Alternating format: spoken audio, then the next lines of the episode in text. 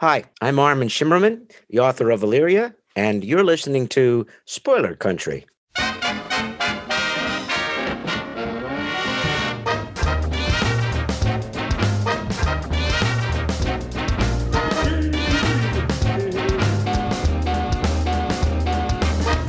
hey, people of Earth, it's time to enter the Spoilerverse via our secret portal at the exclusive Arctic Club in beautiful downtown Seattle with our hosts, John and Kenric and Jeff.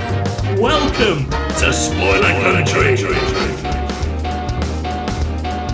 Hey, if you're listening to our show for the first time and you're on one of the social medias that we're on, like Twitter, Facebook, Instagram, any of those kinds of things, you should always check us out on spoilerverse.com. But if you want to keep up with our latest episodes, you should bring out your smartphone, get into your favorite podcatcher, find Spoiler Country, and hit subscribe. Then you'll get all our new stuff. And if you want to reach out to us, you can do that in two ways. You can call us, leave us a voicemail at 707 656 2080. Again, 707 656 2080. Or you can shoot us an email at spoilercountry at gmail.com.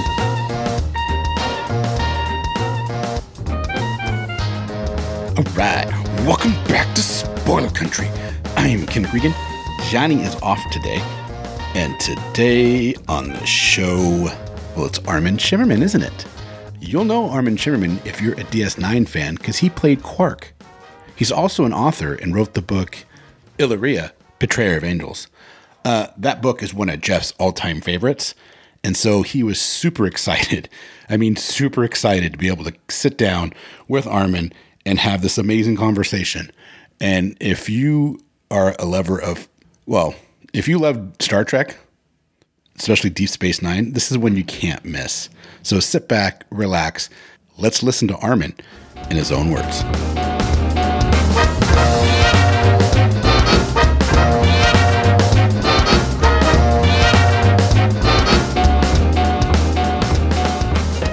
Hello, listeners of Spoiler Country. Today on the show, we have a very special guest, Mr. Armin Shimerman. How's it going, sir? Very good. Thank you. I just got my second COVID shot no more than about two hours ago, and Oh, I'm feeling pretty good. Oh, is it was it the Moderna? Yes, it was. Ooh, okay. Well, I wish you luck. I got mine last week, my second shot. It can be a little rough after 24 hours, so I'm glad I have you now and not tomorrow. Good for both of us. but I'm glad you're feeling well. Thank you. So, I was reading up um, a little about your life, and I actually read that when you were eight, when you were 16 years old, your mother moved you to Los Angeles and enrolled and enrolled you in a drama program to meet some people. Yes, she was concerned that I wasn't making any friends, and uh, she had a distant cousin who was a drama teacher. I had no desire to go into acting whatsoever, but she introduced me to her cousin George, and for about two years, I made a trek out to where he was every Tuesday night and performed scenes and, and learned about that, and the rest is history.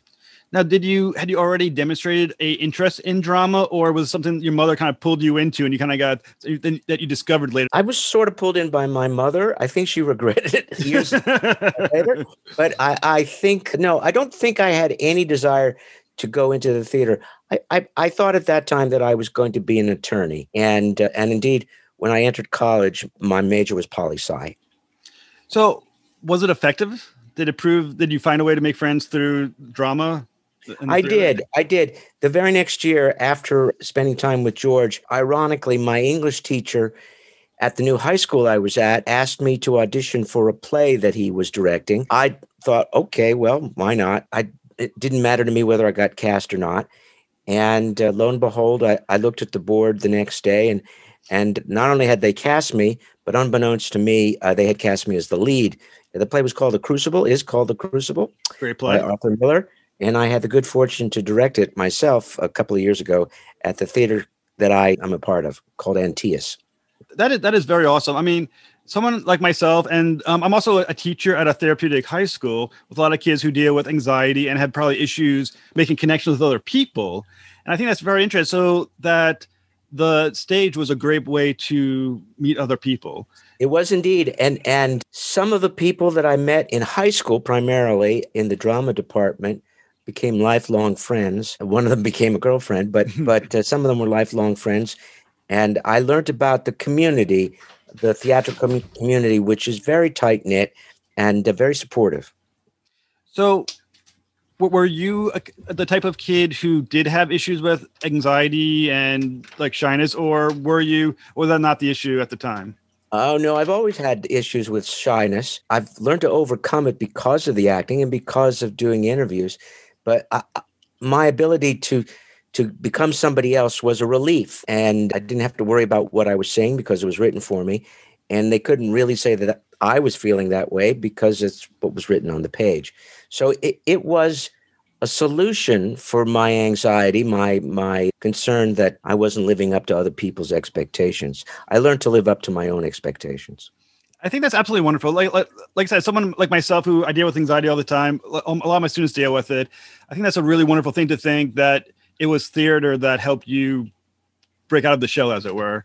It did. It did, and it gave me a community of friends immediately uh, I didn't have to go out and look for them, and and, and it was enormously helpful. Uh, and I and I have been dependent upon community of friends for ever since. Most of my life, all of my friends, I would say, are friends from the theater. I, although I must say, I've branched out in other areas, and I've made friends there. But usually, my friends from the theater are the are the deepest friends, are the most long lasting friends do you think that's because of as you to use a title that used the crucible of acting the this because you had to p- perform together, work together. That you think that helped yes, it's a, create it's the bond. A, it's a trapeze act. When you perform on stage, the other person has to be there for you to catch you, and you have to be there to catch them. It is a great, a great exercise in trust, and because of that trust, great friendships are, are formed because of that. That is awesome. So, as you said, when you went to UCLA, your first goal was to become a political scientist. That's right. And I went from being a poli sci major to becoming an English major. I never became a theater major because uh, really, when I went to college, I found my passion for Shakespeare and wanted to study that as much as I could. And I felt being an English major was more propitious than uh, being a theater major. I was taking theater classes at UCLA and outside of UCLA, and I continued to do that after I graduated. But I, I wanted to learn as much as I could about English and I felt being an English major would do that for me. And of course, here we are talking about a novel I've written, which uh, is about Shakespeare. Well, as someone who teaches high school English, that was the right call. English is always the right call. yeah, well, you know, many people when when I'm interviewed are surprised that I wasn't a theater major, that I wasn't a cinema major. I learned those those techniques after I graduated, primarily from the doing because I was lucky enough to always have work. I learned from the doing, not necessarily from class. Although, for anyone who's taking class, I recommend that highly. Your teachers will teach you great techniques. Well, I, I know. I mean, what, what, you were doing at UCLA must have been uh, phenomenal because I read that you were one of only eight people out of 900 to be chosen to be an apprentice at the Old Globe Theater. Uh, yes, slightly off, 800 people, but there was only eight of us, and it was the beginning of a of a long career and the beginning of what I learned to I learned to trust my luck and that was the first of many many many lucky things that happened to me and I was uh, very grateful it was a great learning experience that summer and some of the people there convinced me to move to New York which I did right after attending after being part of the San Diego Shakespeare Festival and and that again was a lucky event and and again very nice things happened because of that and and I, know, you, like you said, you used the word lucky, but once again, it had to be a lot of skill, a lot of talent. Well, what skills, do you think? A lot of people have skills. A lot of people are very talented, but without luck, your career doesn't progress. I was lucky to have skills and luck, and and you know, people will sort of poo poo the luck, but I I take it very seriously. So, what did you learn at the at the curriculum at the Old Globe Theater that helped you in a way that maybe you wouldn't have been aware of as an actor. Right. It wasn't curriculum because as I was an actor and I wasn't taking any classes. I was performing in three Shakespearean plays and watching the elder actors, watching the actors who had been performing Shakespeare for a great long time. I learned by watching them and seeing what they did and wondering, well, how do they make that sound so familiar, so modern. And by watching them and occasionally asking them, I learned a great deal. I've, I've spent my life watching other performers and questioning how they do that. And, and if I can find the answers, trying to incorporate that into my own skills. So you, you must you must have a great ear for language, just the way it's pronounced and said. Yeah, I, I, grew up. My father was an immigrant. My mother was the child of an immigrant. Language, there were several languages spoken in my house. I think I do indeed have an ear for language. I speak a little bit of most of the Romance languages. It, it is a great uh, disappointment that I still haven't learned a word of Latin, really, but someday I hope to get to that. But I, I think I do indeed have an ear for languages. And, and because I have an ear for language, it parlays not only into my acting, which is when, when I teach acting, language is, is central, uh, but it's also very important for the way I write as well. Yeah, I'll, I'll, say Latin is extremely hard. I took Latin for a semester in college, and my professor told me to leave. So it's a very hard language to learn. My the exact words my professor was, "If you stay, you will fail. Please get out now." And I said, "Okay." it's very hard language. I'm, I'm very happy for you. Two professors over the course of my my my scholastic career did that for me and i'm very grateful that they did so i'm glad that that happened to you as well yes so uh, later you uh, so you did uh, become a very successful theater actor. You played you were in plays like saint joan. You played in remember mama. What is performing live like for me? Is it i mean is the energy really that tangible? Oh my god it's night and day. Night and day. It's why uh, many actors who are from the stage and and make their living in tv and film almost invariably try to find a way to get back to the theater. The theater is, again, it's a trapeze act. Uh, you walk out on stage. There's no net. You have to you have to be ready and prepared, and it's always going to be different because every night you have a different audience, and because you have a different audience, you have a different energy in the room, and you have to you have to play to that energy and that energy envelops you and changes you tv and film is different it's a very quiet set no one is allowed to move no one is allowed to talk and there's no sense of of you affecting somebody else except the other actor which is a good hmm. thing but it's not the same as knowing that you're affecting an audience as well it, it is my heart belongs to the theater my wallet belongs to tv and film is, is, is it like a drug i mean do you feel withdrawal when you're not on stage uh, when I'm in a play between eight o'clock and, and 10 15, when the play usually ends, yes, there is a withdrawal. When do I get back on? When is my when's my next scene? Uh, it takes a lot of energy to do that. So sometimes as I get older, it's a relief not to have to do a show that night.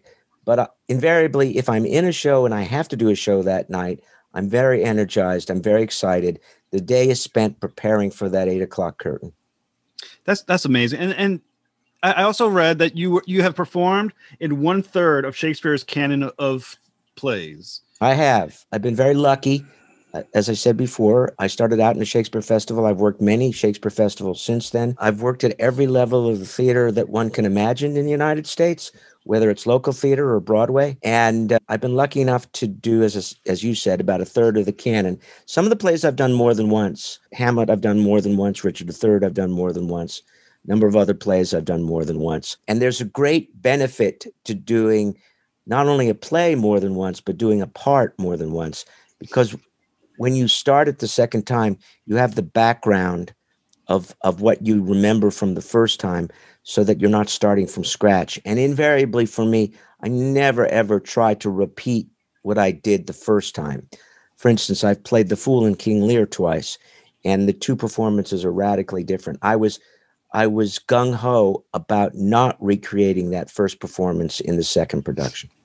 Now, once again, as I said before, I, I teach English, and one, one play that my seniors are reading are is Hamlet. And obviously, one of the questions of this of the play is whether or not Hamlet is potentially crazy or is the ghost real? Is everything he's seeing legit? When you're playing the part, when you're playing like Hamlet, do you play him more straight, or do you play with that possibility that he may actually be kind of losing it? Well, that's the that's dependent upon the actor who's playing the part. People have been playing it all many different ways for over 400 years. Some, I'm sure, have played it that he's slightly gone insane. Some are very much playing it as a theatrical insanity. It's really up to the actor and the director and the production. For me, any one of those possibilities is a possibility. You can play it as long as the play is not eviscerated by by a bad choice. You can play it any way you like. That's the that's the great joy of seeing a production like Hamlet done by dozens of different actors because each actor will bring their own take on it and you learn something from every one of those choices, every one of those takes from those different actors. What is it about Shakespeare that fascinates you personally so much? Language. It's easy. Language. Language. Right. It's like the beauty of it or the complexity of it. Both. Both. Both. Both. Both. First is the beauty when I when I understand it. But there are many many lines in Shakespeare that are difficult, not impossible, but difficult. And so the complexity puts my analytical mind to work, and I work on figuring out what that line means. And not only what it means to me, but also historically what it meant. Because what it, historically it may have meant and what it means now may be two different things. But it is essential, as I tell my students, it is essential that you, the actor, must know what the historical meaning of that line is.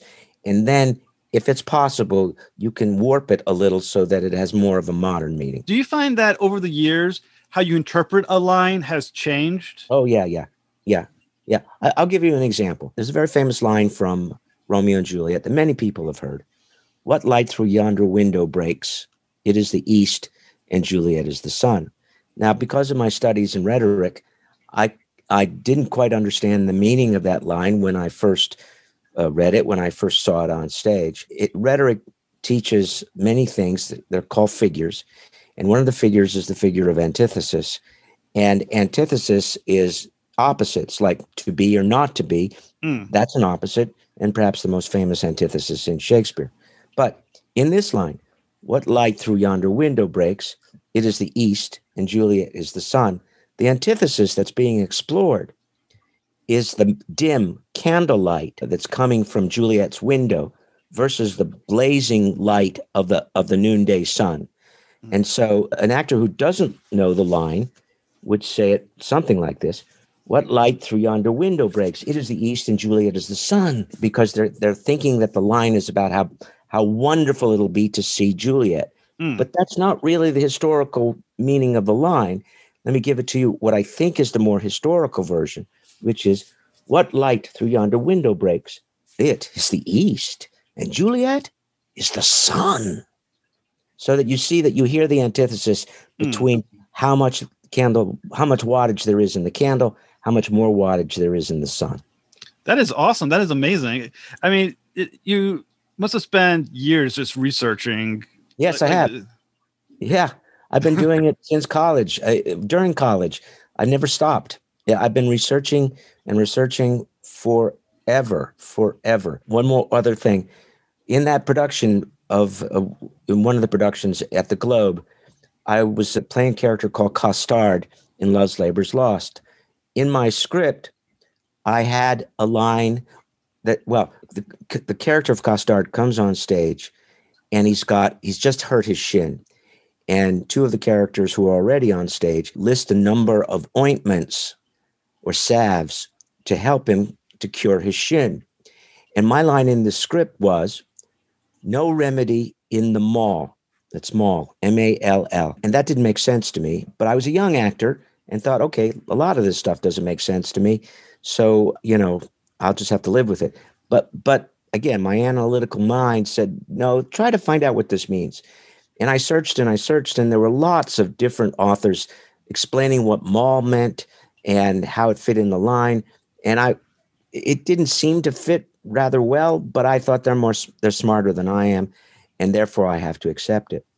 I eventually came upon a reference that opened the door to a lot of Shakespearean study for me, and and that particular source said that it's a spelling mistake it's not no remedy in the mall, but rather no remedy in them all. Oh, okay. That's pretty cool. that's awesome. And that's when I began to really, really study Shakespeare. Because then I began to see wait a second, wait a second. So you're telling me that the first folio is not perfect? Because all, all my college life, I had been told the first folio was perfect. And it's not. There are lots of mistakes. And the other thing that uh, I came to learn while I while I was studying uh, in college and after is that spelling, as we understand it, was was not the modern day spelling. Not that words weren't spelt the way we spell them today. That's a different kettle of fish altogether. But rather, the idea of spelling a word correctly did not come into being until about 100 years after Shakespeare passed away, until Samuel Johnson's dictionary. So that words could be spelt any way that the playwright or the editor wanted to spell them. And because of that, sometimes it's confusing because perhaps it's this word, perhaps it's another. Perhaps the greatest example of that is in from Hamlet. Oh, uh, oh, that there's too too solid flesh would melt, thaw, and resolve itself into a. Most Americans will say, "Oh, that this too too solid flesh." Most of the British actors will say "sullied" because in the first folio, the word that's there could be solid, could be sullied. Depends on how you how you think the word, which word you think is right. But the spelling for both of them w- would be the same. You wouldn't have a definitive spelling. That, that is awesome. It, it really is an amazing complex puzzle like that you can apparently in, indefinitely unwind over and over again with potentially different results. That's right. That's exactly right. And that is the, as you asked me, that's a very long answer for your very nice question. What intrigues me, both the language and the uh, analytics of it. Yeah, I always t- always tell my students that English, in a very real way, is the search for truth. It's the truth through literature. It allows people to come together and debate ideas through a common source. So I, I call English a search for truth. And I think I, that that's absolutely true, and, and you you have very lucky students that you're teaching them that. Oh, thank you so much. And I always think that Shakespeare endures because he comes closest to that human truth than any other author. Would you agree? He does. He does. We have to, you know, take Shakespeare with a grain of salt. He was very good about being familiar with other great authors and rewording what they had to say. But a lot of his knowledge, if you search long enough, you begin to find that it, it was somewhere before it was in Shakespeare. That that he found it, whether it was whether he read it or whether someone told him that. It was a very literary age of Elizabethan England. So one sees that he got a lot of his understanding of human nature, of the human psychology from other authors, but he worded it better than anybody else did. You know, we'll, we'll get more into your your book in, in just a bit, but I will point out is that why there's a moment in your novel where Shakespeare is reprimanded by John Dee because he ripped off a few lines of a of sonnet for Comptes Dien. That's so right. You're, you're, you're making reference to his propensity for ripping off other people. Yes, that's right. Hmm. he, and no one cared. There was no such thing as plagiarism back then. In fact, when someone went to the theater, if they were in the good seats and had the ability to sit down, they often brought what they call their tables with them, uh, which we would call a pamphlet, a, a, a tablet, a tablet. And they would sit there, and it and it wasn't necessarily just Shakespeare's plays; it was any play and if, if one of the characters said a really intriguing line, they would write it down. After all, the plays were done in the afternoon. There was plenty of sunlight. And and they would write it down. And and if they would try to incorporate those lines they'd heard in the theater or pro- perhaps in other people's conversations and put it in their own conversation to make them look more witty, to look make them look more more wise. I've absolutely never heard of that before. That that that is is is it's funny to think that Shakespeare not only would be a, the greatest writer, but the greatest plagiarist of all time. yes, perhaps he is. Uh, Hamlet himself refers to this as I'll set it down in my tables. And that's exactly what he's talking about. I'll put it into my conversation. That is great. And so when you're not in theater, you're also right now, are you still an adjunct professor at the University of California? I don't know actually because of because of I have not been there for 2 years. I wasn't fired and I didn't quit. My my theater responsibilities got in the way and, and the college was very good about saying go off do the theater and come back when that's all taken care of but while i was gone the people that hired me got moved out. I was never sent a letter that you're fired so i really don't know what my position is at usc right now. And because my schedule has been rather busy I, I haven't had the time really to say oh i'd like to go back to usc i haven't investigated that. But i would assume that should I want to go back, it shouldn't be too hard for me to go back and teach Shakespeare again. Yeah, I can't imagine someone saying no to Armin Shimerman. when you want to perform Shakespeare, they're going to let you be on teach it. So, as as an English teacher who does teach Shakespeare, and you as a, a former um, or maybe current adjunct professor at the University of California, what tips can you offer me to how to make Shakespeare feel more relevant and more alive to my students? Well, the first thing I would say is your students and you must go to the dictionary and know what every word means. That that is essential. Usually what happens is is because you want a line to mean something and it doesn't necessarily mean what you want it to mean, you you get get lost in the thicket uh, because the, what follows doesn't make sense. And and what I have done all of my life as a Shakespeare teacher is to insist that the, everybody knows what they're talking about. And when when that happens, Shakespeare becomes a lot clearer. The other thing, it's hard work for you. I would sit down uh, one summer when you've got some time and study the principles of rhetoric. And because rhetoric is essential to, to my understanding of Shakespeare. If you do not understand the principles of rhetoric, you do not understand why Shakespeare writes the way he does.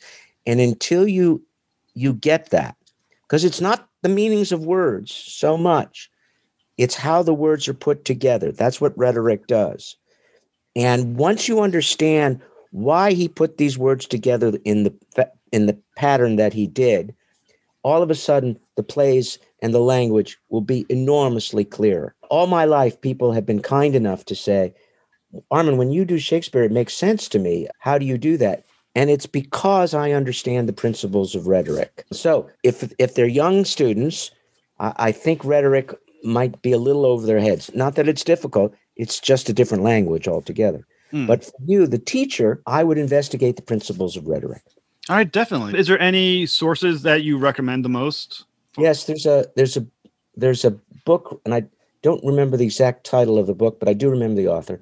Her name is Sister Miriam Miriam Joseph. So she's a nun, Sister Miriam Joseph, and I I believe it's something like the techniques of language in Shakespeare, something like that. It is a very dry book, but but it has everything you need to know in order to understand Shakespeare's rhetoric.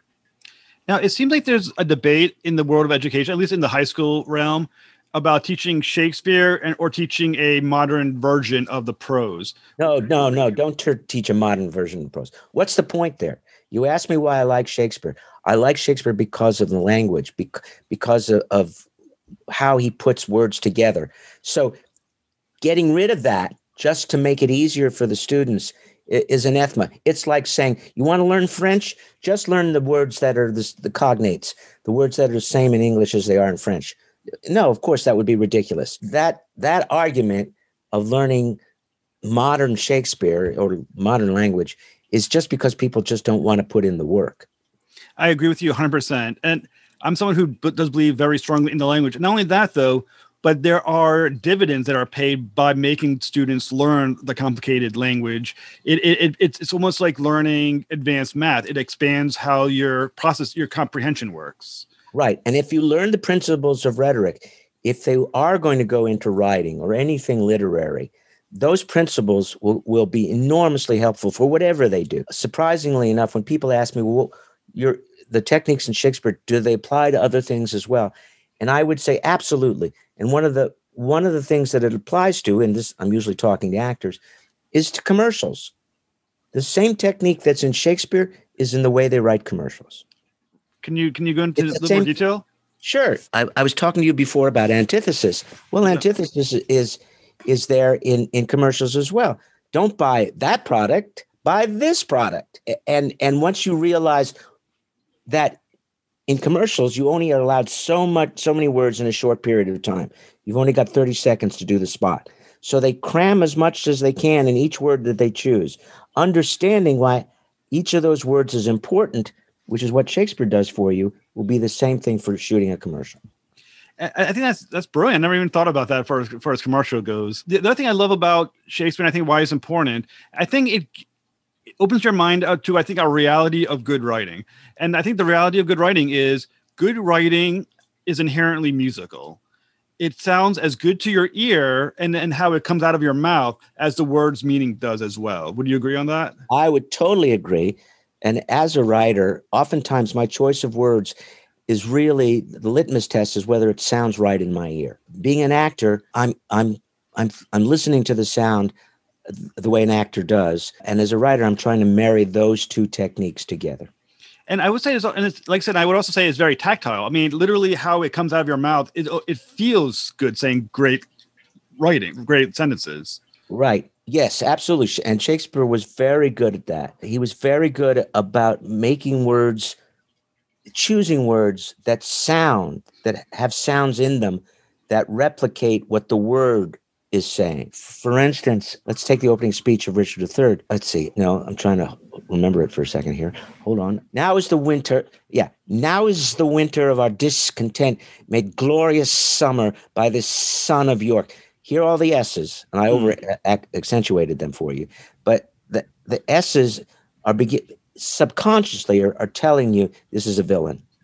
Because the sound uh, akin to like a hiss of a snake? Yeah, exactly it, once again, that it, it, it's amazing when you start peeling away the layers of Shakespeare, just how deep the layers are. Right, and any good writer, uh, let's not just focus on Shakespeare. Any good writer, a, a writer that st- stood the test of time, probably uses all those techniques.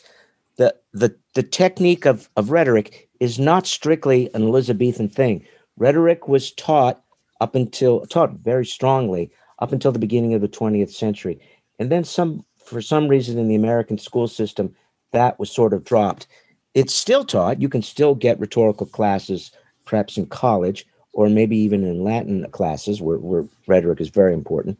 But but but most good writers have some background not only in in other good writers, but also in the techniques of rhetoric. I, I, will say, as far as when we're talking about the education, I feel like the material has been dumbed down to the students instead of raising the students to the material.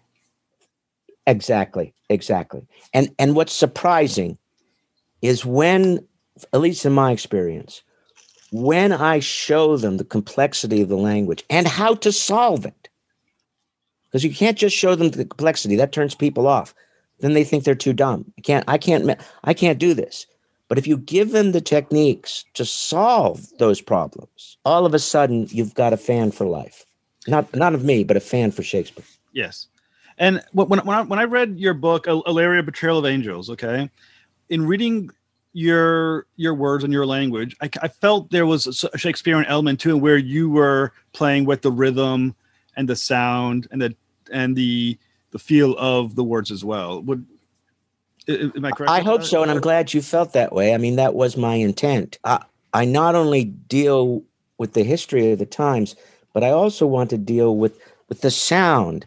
I, I, it's not, you know, you've read the book. You know that it that it's not that hard of language to understand. There is a taste of the Elizabethan language to it, but it, but the rhetorical principles are all through the book, and that's perhaps what makes it sound like Elizabethan language because of the rhetoric. Oh, sorry to interrupt. Continue. Sure, but but I I I thought of my book as a time machine that I could try to get people back to that period in the best way that, that I knew how to do it.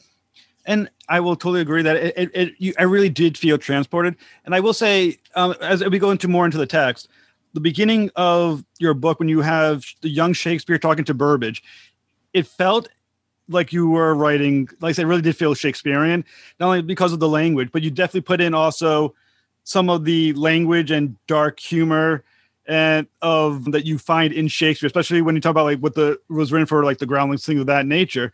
I felt it in that first chapter. I mean, the first part of that book totally has that. Am I correct with that?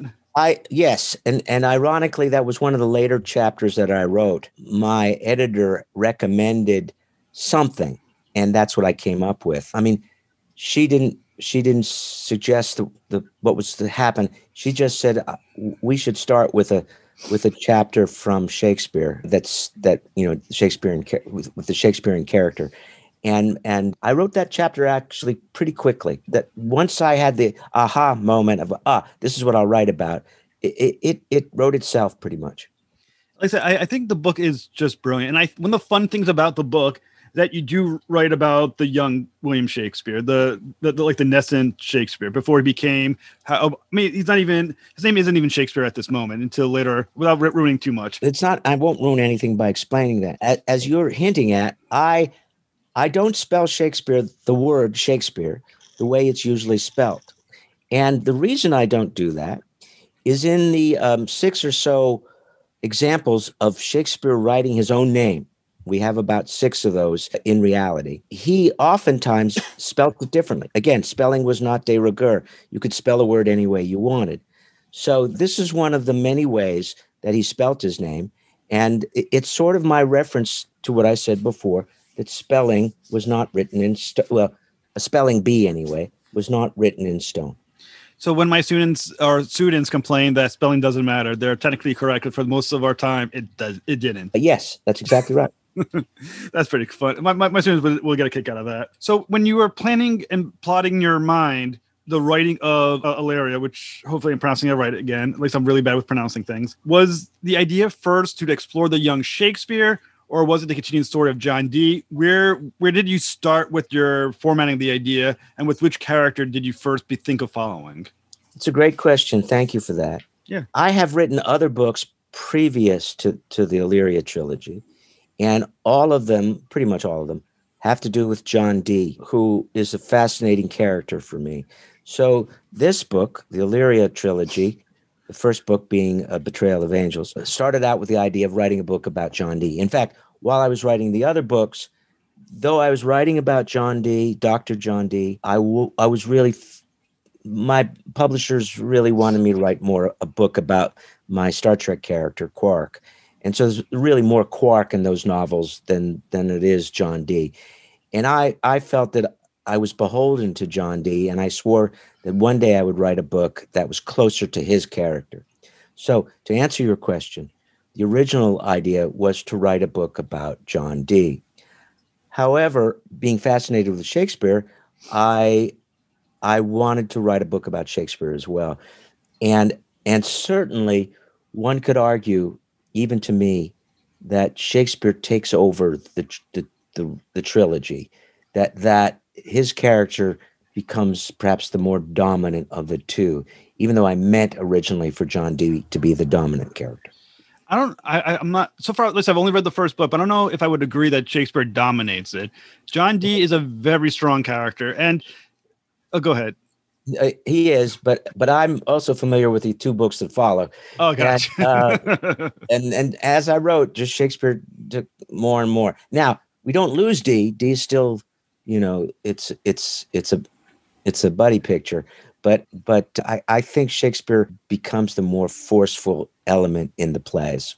Well, one thing I found interesting was that in reading the story and getting a sense and aura of the the characters that are in the, in, in the novel, John Dee feels um, at times quite towering.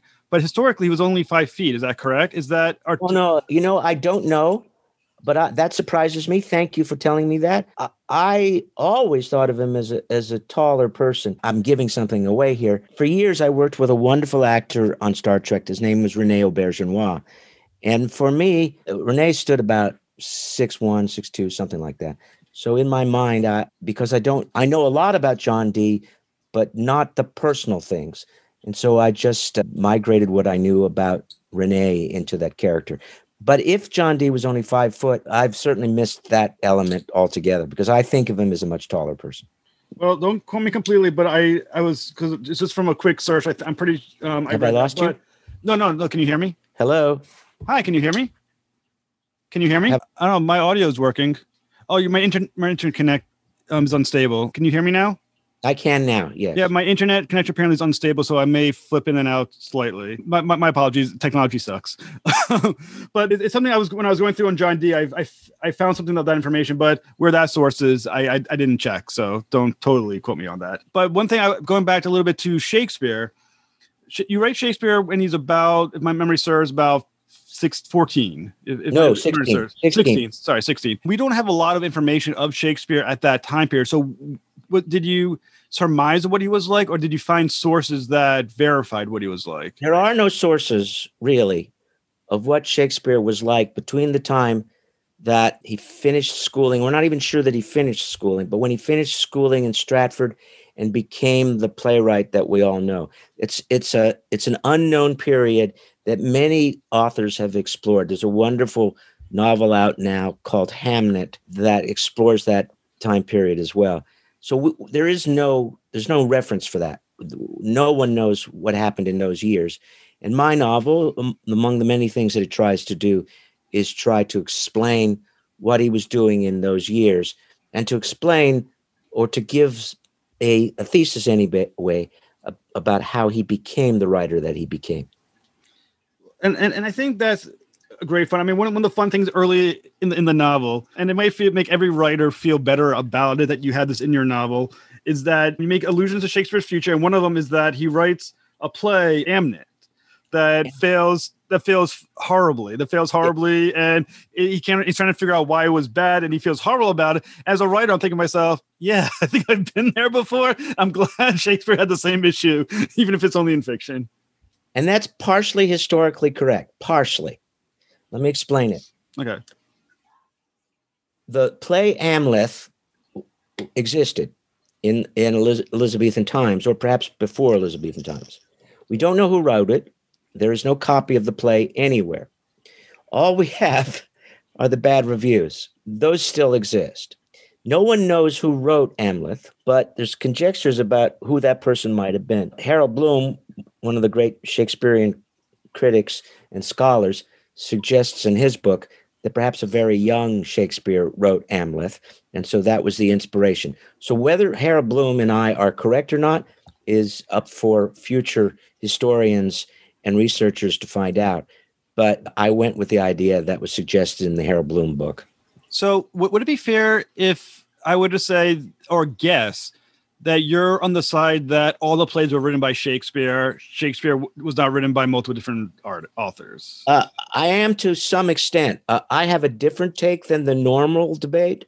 Okay. Usually, the debate is whether Shakespeare wrote it, or or Oxford wrote it, or or Queen Elizabeth wrote it, or Marlowe wrote it. None of that makes any sense to me whatsoever.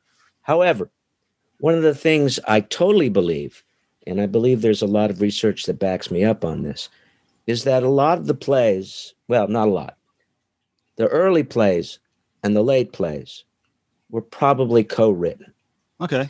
And in fact, there's an interesting computer study that perhaps the first play that has Shakespeare's name on it is Henry VI, Part Two. Believe it or not, Part Two came before Part One, and and the computer studies, the linguistic studies, seem to indicate that that play, Henry VI, Part Two, is probably completely written by Marlowe.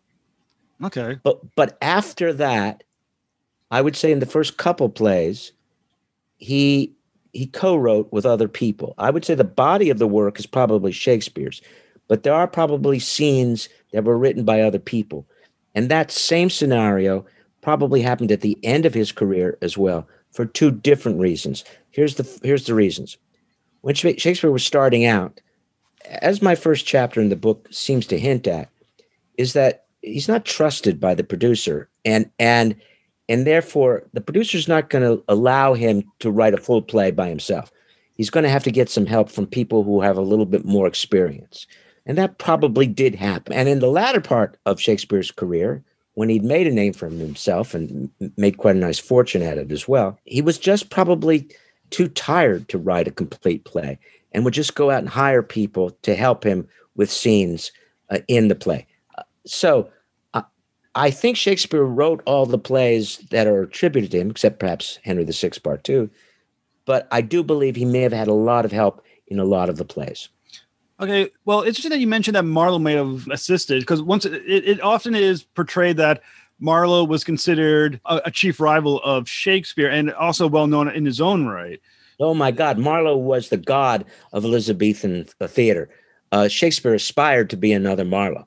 So do you so you think Marlowe would allow his name or his work to be assumed by somebody else? They often did. If you okay. paid them. And and they didn't have ownership problems.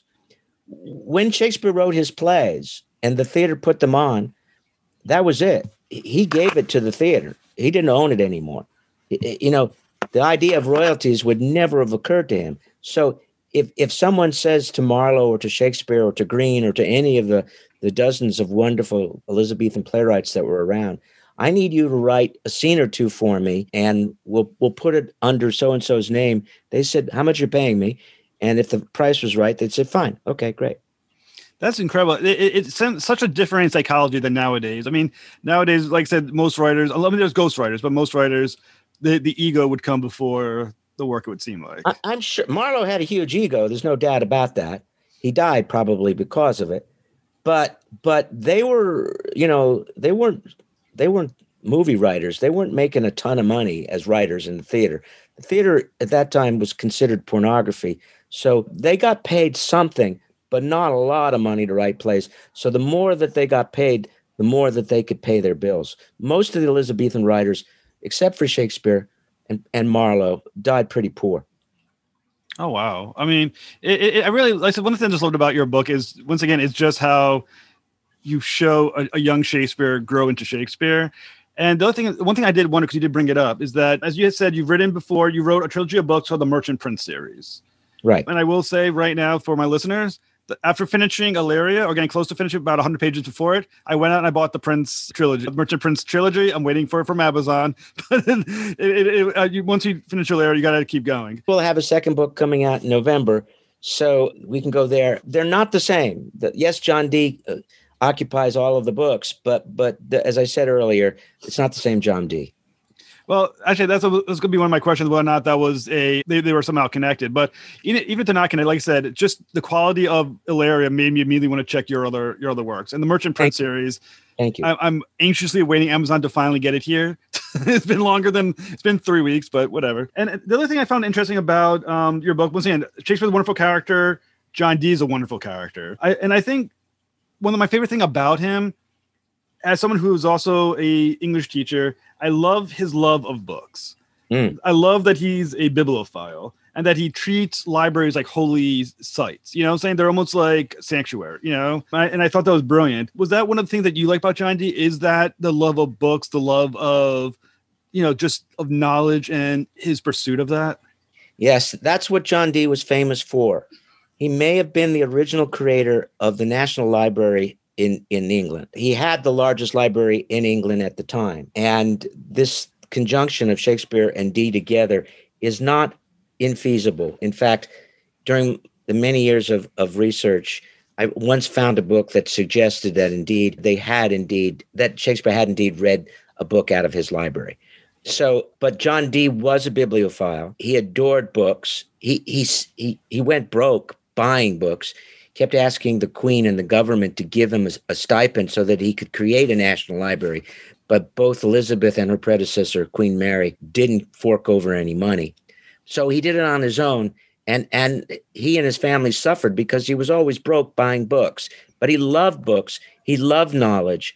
And, and, and most of the, the literati of, of Europe would, would pay visits to Dee because he was so incredibly literary and famous and a, a, scholar of great repute. Well, I know how he feels. I'm sure my wife would be angry is angry with my over expenditure of books as well. how much money goes to them. Are you are you a bibliophile as well? Yes, but mostly I study Elizabethan things. The house is full of books, but they tend to be from one period. My wife is a much more eclectic reader, and and thanks to her, we have lots of books from many many different periods. But but I tend to be a, a luddite and and restrict my readings to Elizabethan things or or before that actually. Just I know it's slightly off subject, but when you when you said Elizabeth, Queen Elizabeth and, and Queen Mary refused to give him the money for the library, was it based on a lack of interest, or do you think it was a fear of knowledge and what it could cause if people were to gain that knowledge?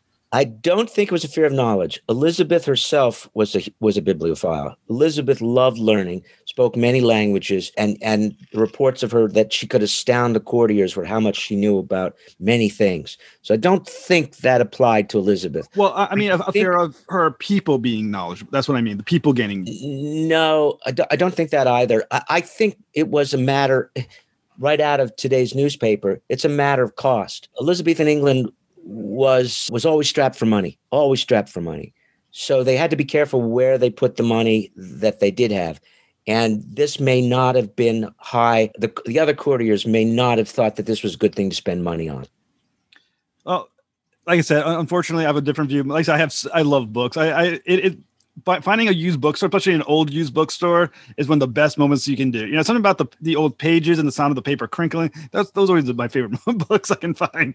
and mine as well. And mine as well. So, what one, um, if you don't mind, I'm going to talk a little bit about a couple of the quotes that you have in your text, if you don't mind, if you, if you have time. All right, great. Uh, there's one quote from the text that was, was very intriguing. That's spoken by Dee, uh, or at least he's thinking about it. He says, "The sad player and I suffered the same tragedy. One's youthful ambition ripped away by a parent's failure to do right by you." It sounds like Dee's longing for knowledge and status is a byproduct of rebellion against parents that were like stifling. Is that kind of where you're headed with that? Yes, exactly. Dee's father wasn't particularly he was proud of his son, but but Dee always was upset that his father hadn't done more from him. And as as you know from the novel, I equate that to Shakespeare as well, who always felt his father could have done more for him.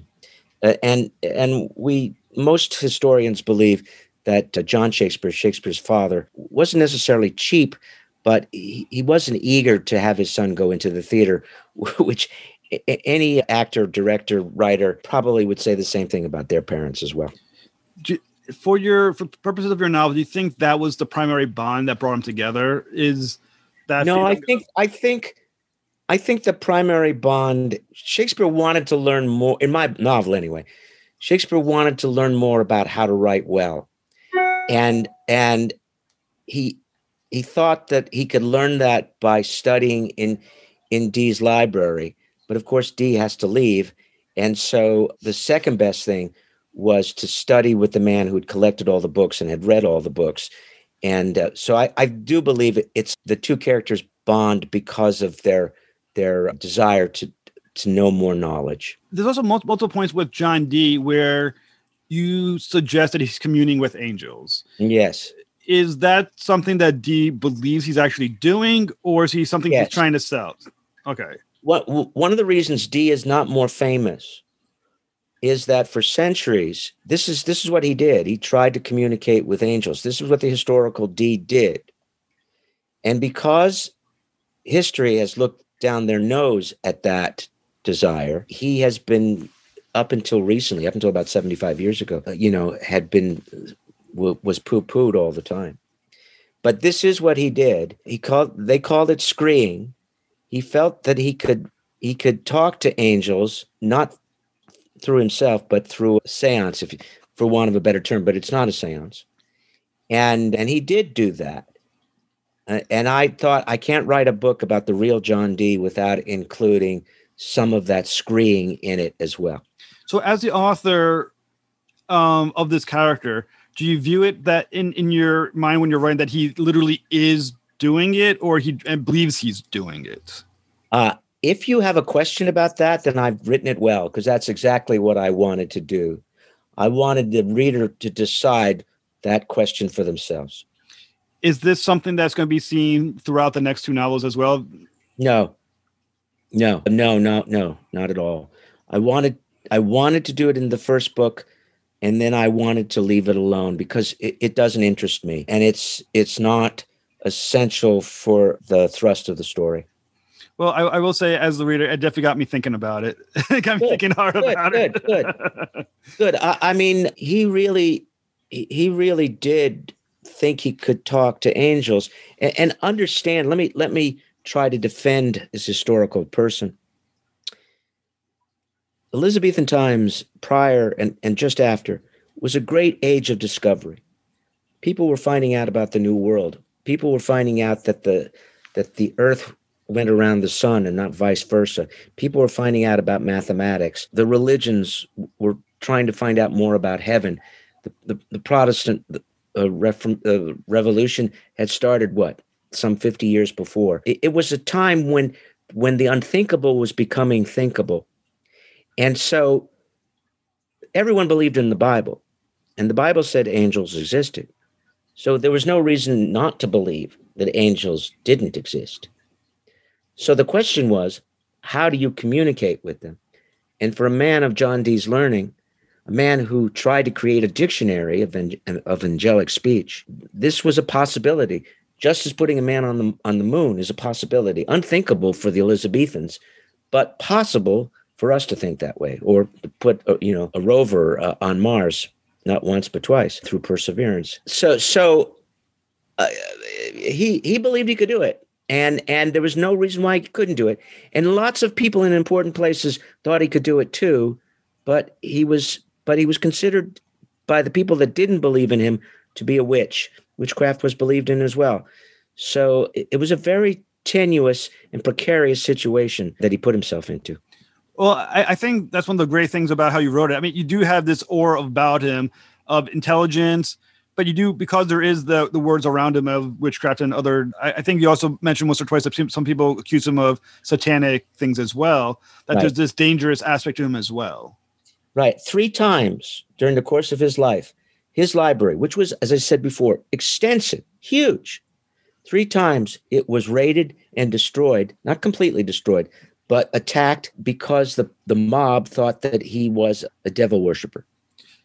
Do you think there are books that are lost to history because of that? That he might have yes. had the last yes. copies? There, there, are a lot of books lost to history, and probably a, a number of them were lost because of Dee. Because what Dee wanted to do was retrieve books that were being lost. Understand when religion changed in England, when it went from being a Catholic country to an Anglican country, the the rabid people who were Anglicans didn't want any books that had any references to Catholicism. And those books were burnt. They were destroyed. And and Dee spent his his life trying to find those books, retrieve them, save them from the fire, and we we owe him for that. But I'm sure a lot of books were not retrieved, or they were just too expensive for him to buy, and and they're lost to us for all time. So, and, and I think one thing also that was great about Dee is that he much of a man of focus that he is. There's a line in your in your novel, another one that I like that I think does a great job of describing John Dee without being blatant about it. And when the great lines that you have, you wrote, this is a quote John Dee, however, pushes on, heedless of human tragedy. It, it seems like this is a, a reference to how single mindedly focused he is. But part of me is also wondering does it also mean, is it also a question of status that people may be in inconsequentialness of people who are not helping him in his ultimate goal? Yeah. Yes, absolutely. I think he was an elitist I know he was an elitist. And if you didn't live up to his measurement, he just cut you out. He didn't want to spend any time with you. So, yeah, if if he didn't want to waste his time with fools. Because he also was one of the, I, I believe the, the phrase was, well, or the exact word was, he's one of the chief torturers for Queen Mary, I believe it was. Do you think he had a numbness to death that he, it didn't? Uh, they all did. They all did. Understand that in London, which is pretty close to where Dee lived, he lived somewhere between now modern day London and Heathrow, somewhere between. We think of that all as London, but but the city of London in that time was a much smaller area. So he lived basically between Heathrow and the city of London. But death in London, the average age of a Londoner was 22. Holy crap. So death was everywhere. The plague happened over and over and over again. People became inured to death. You know, it, it's it's horrible.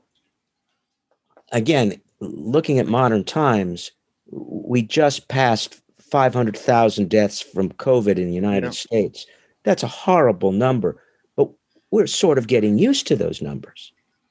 So yes, I, I, death was more in their face because it was happening to their neighbors, to their relatives, to people in their villages, in their towns. But yes, death was was everywhere. Children died, people died. It, it really, 22 was the average age in London.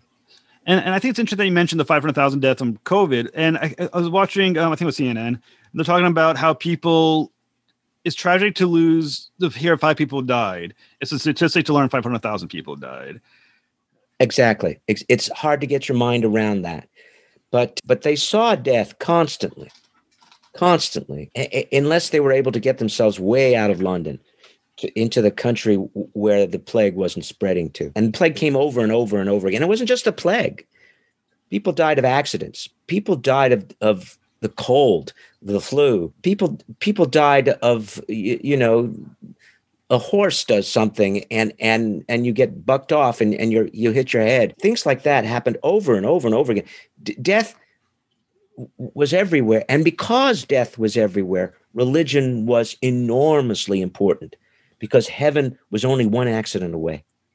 So in many ways, when you're when talking about John Dee talking about how he's heedless of human tragedy, that it really is just not not, not say that's lack of concern, but just like I said again, a, a numbness to just the idea of those around him.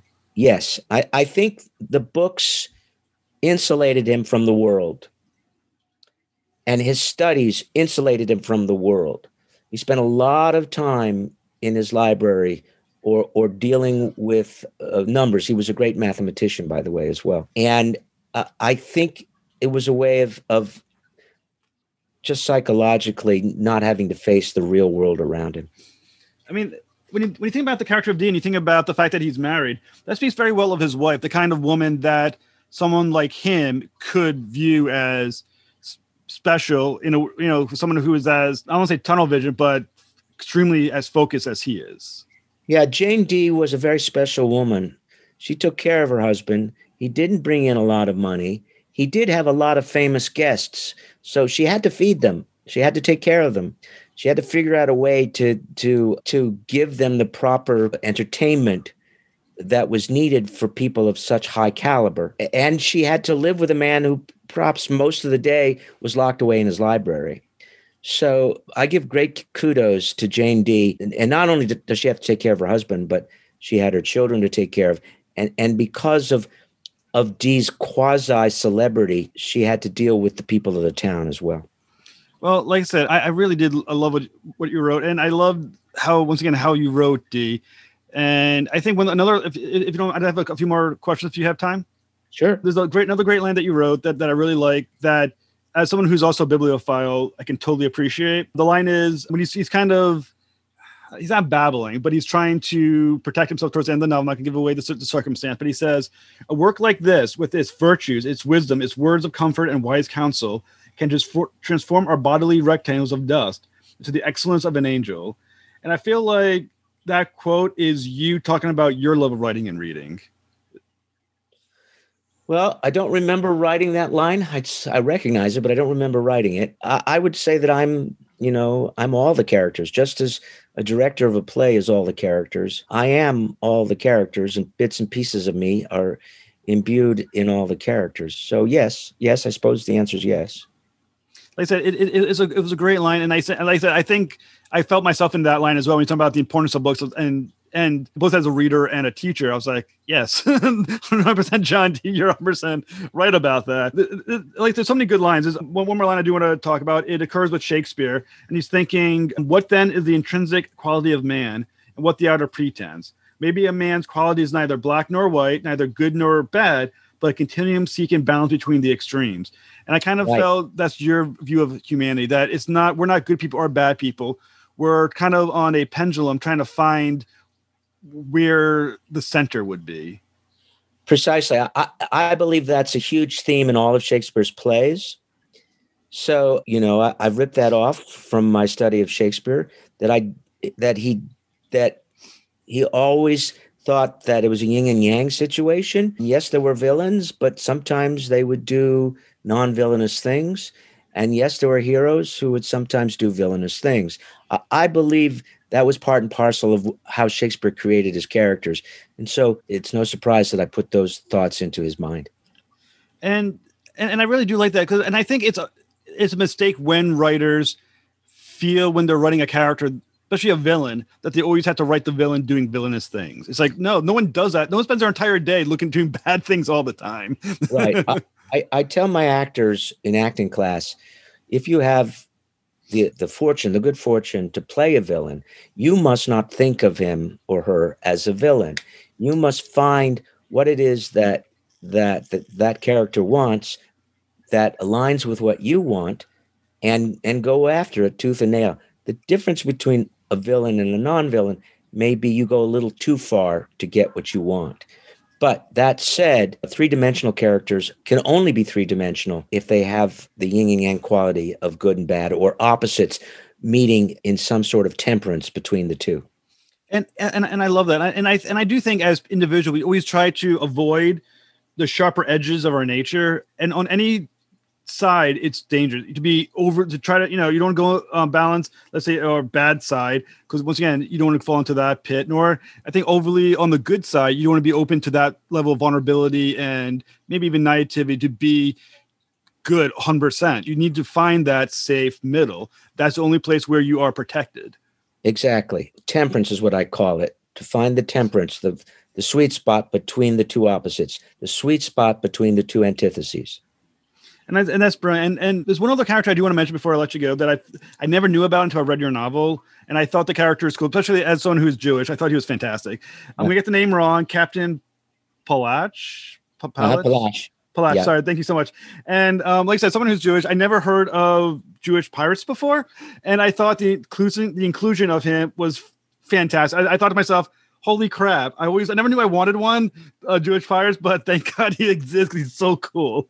Where, where, where did knowledge of him come from? In my re- uh, research about Elizabethan times, you probably oh my God, I've just forgotten Marranos. You probably know about the Marranos, and which the Marranos were Jews who, in order to exist in a Christian society, convert to Catholicism or Christianity, but secretly still perform all the rites of a Jew. And they live secret lives as as Marranos. And there were people like Polish, and and I just decided that since my books have a lot to do with the conflict between Protestantism and Catholicism, and excuse me, and, and Catholicism that I wanted to add Judaism as well. After all, I'm Jewish as well and didn't want to exclude my religion from the book altogether.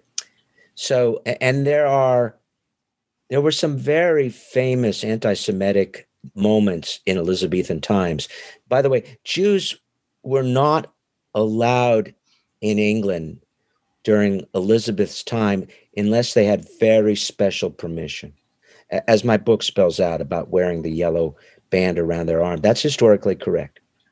That is that is awesome. I didn't actually know about they weren't allowed in Elizabethan England at that time period. That's actually news to me. Expelled from I, I know Spain because it's an easy uh, date to remember, but the Jews were expelled from Spain in or maybe it was England. I can't remember whether it was Spain or England in 1492. So, but I do know that in Elizabethan times, you had to get a very special permission to, to come from another country if you were Jewish. That I mean, it, it seems like really it does seem like the history of Jews is being expelled from somewhere. Exactly, exactly, and and but there were there were areas in Europe where that was was being turned around, and I'm I'm I'm probably misquoting here by saying Geneva was one of the places. Antwerp was perhaps another one, where where the the city and the and the area around the city said, in order to promote commerce, in order to promote study, in order to, to promote ecumenicalism, we're going to allow the Jews to live here and to be equal citizens with other people. Now, that didn't always last for very long, but some people tried to do that. So, do you think Captain Plot? Well, not not do you? Think, I mean, does he show up in later novels? Uh, he does, yes. And I will just say, as a fan of yours and a fan apparently of Captain Palach, if you ever feel like writing a, a second series of trilogy, not using John Dee, Captain Palach is a great character. you well, must write more of him. This morning was the first time I even considered that idea of writing another trilogy, and I wondered what it would be about. So, thank you for that. Maybe it'll be about Palach. Okay. Please do. Like I said, I think there's a lot of people, especially those of us who are Jewish, who felt good knowing there was a character like him historically, you know, especially during this time period. He he sounds like a fascinating character, and I think I would like to know more about him. Yeah, I mean, there were Jews in high places throughout Europe, but it, it was thin ice for them. They had to walk very carefully. Many of them became Marranos, but because if you were going to be promoted, you know, th- these countries in Europe were very religious oriented. If you weren't Catholic, you weren't going to get very far in Spain.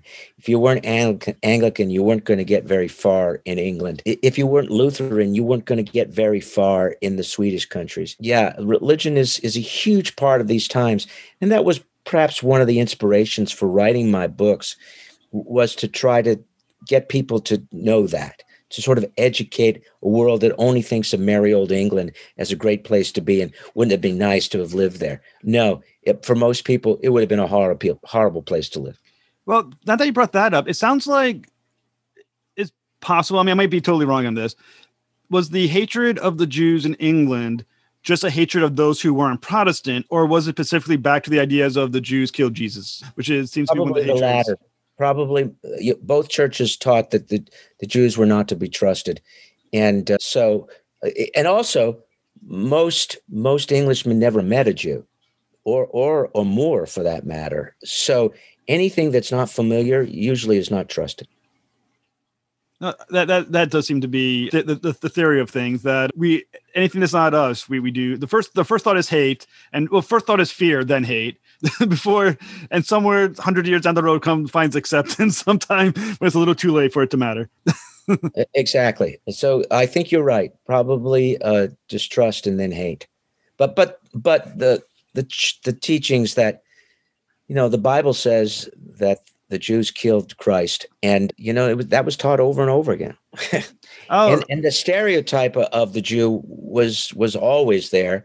And if you've never met a Jew, then there's nothing to dissuade you from that. You know, I, I totally agree. There, was actually twice in my life without the person wasn't trying to be insulting, but I have been asked in in them with total sincerity, is it true that Jews are born with tails? Right. One was a girl I was dating before you know it got serious, and one was in a classroom where they were asked, "Is that true?" And I was shocked by the question the first time. I was I found it almost humorous the second time, but I was like, "Jesus Christ, this is!" And they both learned it in church in Sunday school. right. Yeah. Misinformation. Terrible. It's terrible. And I know early, according to the, the, your novel, John Dee was with us on the side of the Catholics while Mary was in power, became the side on the Protestants when the Elizabeth is in power, did he carry the same prejudices against religions, including the Jews, as the rest of his people, in your opinion? In my opinion, no, because in the section about Palash, he mentions that he's gone off, and I've forgotten the city in Europe, where he went to study with a rabbi. He wanted to know more about the Kabbalah, and uh, which, by the way, a hundred years before the, the, the Vatican was interested in studying the Kabbalah as well, but that changed uh, almost overnight. But but Dee wanted to study the Kabbalah, and he studied with the the rabbi of, and I can't remember the city's name. So I, I don't think he was as prejudiced because because of what we were just talking about. Mm. He had known these people, he had met them, he had he had dinner with them. All of a sudden, they weren't the devils that the church had told him that they were. I, and he believed he believed that, that the Kabbalah had secret knowledge that would be useful for his exploration into the discovery of angels. I, I also heard potential that I think maybe based on the Merchant of Venice, that there's some question of Shakespeare's view of Judaism. Would you hold that that wasn't a thing, which like Shylock, why not? Or do you think? Well, Shylock is a is a, a play written for two reasons, probably. One, there was an infamous case of, of a Jewish doctor working for Elizabeth who was thought to be a traitor. And that prompted The Jew of Malta, written by Marlowe, which was a very successful play. And, and I'm sure Shakespeare's partners suggested to him, why don't you write one of those kind of plays? And so The Merchant of Venice is, is probably a result of that desire. There is some suggestions that perhaps Shakespeare was enamored of a Jewish girl. There's no proof of that. There, you know, there's there's a lot of talk about that, but there is no proof. So it's a possibility. It, it, it, and an understanding that he was still married and still had children in, in Stratford, but but Shakespeare was uh, probably not true blue to Anne Hathaway. everything I've read is that they're actually he somewhat resented her. I mean, she was older than he was by a bit, but he liked the money but resented. I don't know. He got some money from her. That's true. He probably resented his marriage to her. Whether he resented her or not, don't know. That's why this new book, Hamnet, is is fascinating to read because it deals with that question. But I, I he spent a lot of time away from his family, away from his wife, away from his children, away from Stratford. I know it was a long distance, and I knew he made his money in London. But as a husband, I, I find that very strange behavior. Why wouldn't they move to London? Good question. he was getting rich. Why didn't he move his family to London? Right, right, right. If he couldn't go to Stratford because he need, he was needed in London, why didn't he move his family to London? He had residences there. Yeah. So uh, I don't think it was a, a, marriage made in heaven, the Shakespeare marriage. But I, I will say, I, I, think your your novel is fantastic, as I've kept saying. I think it's wonderful. So the next book is being released. Uh, contractually, it's it's meant to come out in November of 2021. I am very close to my final polish book two, and I I hope to go into conversation with my publisher to maybe bring the book out earlier than November and there are reasons for that. And then hopefully, then the third book would would come out earlier as well. I, I, I will, you know, I will let the cat out of the bag and say it's a cliffhanger for for book number one. Yes. And so I'd like to get the other two books out so that people don't feel misused. that uh, they go through all those pages only to find out that it's a cliffhanger. I, I will say one thing. I, well, I love the novel. My last words when I finished the book was, "God damn it!" the hell's book two? yeah, uh, the reason for it being a cliffhanger, it was never meant to be one. It is that when I sold the book, the publishers were very kind about the writing. That They too were very happy with the way I wrote. And then they, after buying the book, they said, "And how many words do you have?" And when I told them, their jaws dropped, and they said, "You don't have one book; you have three books." And so, in order to make it three books, I had to come up with two cliffhangers. Well, I, I will say, I found from it very gutsy when, when I read, you know, the first book you have to became in book two before the book one had come out. I was like, that's a lot of confidence in in your writing to, you know. Uh, I'm I'm very proud of my writing, and I'm very flattered about what you've said about it. And I think anyone who reads my book hopefully will be of the same opinion. But but certainly my publishers were one of the first to recognize what I was doing and, and were appreciative of it. And uh, they took a big risk on buying three books, and I hope that that risk pays off. And I ask everyone who's listening to this to you know go to Amazon.com or go to my publisher's website, which is www. Oh my God, I've just forgotten. Jumpmaster, sorry, Jumpmaster Press. So go to www.jumpmasterpress and .com and and buy the book there. But you can indeed get it in Amazon as well. Yeah, like I said, the other thing I do I do ask, I'm gonna and I'm gonna use uh, my, my my position right now and say, are there teasers you can offer me on book two to tide me over till the next till the book comes out? I, I can understand the primary mission is to find out if the count is loyal to the queen. So book two is about exploring that. And it it because of the cliffhanger that I have for book one, it necessitated me writing another hundred pages that I never anticipated writing in order to deal with the cliffhanger. well, like I said, I it was great. And like I said, and I'm just gonna repeat one more time, Captain Palouch deserves a trilogy. Just want to throw that out there when you have time and you're ready. Okay just do another trilogy. All you need to do is is is. He's a fascinating character, and uh, you know that's not a bad idea. Thank you for that. Uh, it is. He's a fascinating character, and and and could indeed deserve a novel of his own. Yeah. And I just want to thank you so much for talking with me, Mr. Shimerman. You you are absolutely fascinating. The, the writing was fantastic. It was great to talk to someone who understands the material of Shakespeare so well as well. And thank you so much for spending your time with me. My pleasure, Jeff. Thank you for the opportunity. It's Definitely my pleasure have a very good night and hope you come back sometime to talk about book two. Ask me, I'll be there. Definitely will. Thank you so much, sir. You're welcome. Bye bye now. Bye.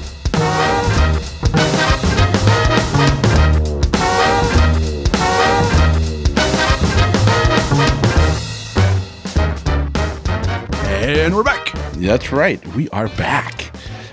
Back in the saddle again. Well, I hope you guys really, really enjoyed that as much as we did making it for you. And if you liked what you heard and you want to hear more, you got to go check out spoilerverse.com because at spoilerverse.com we have a plethora. Plethora is such a it's such a snobbish word.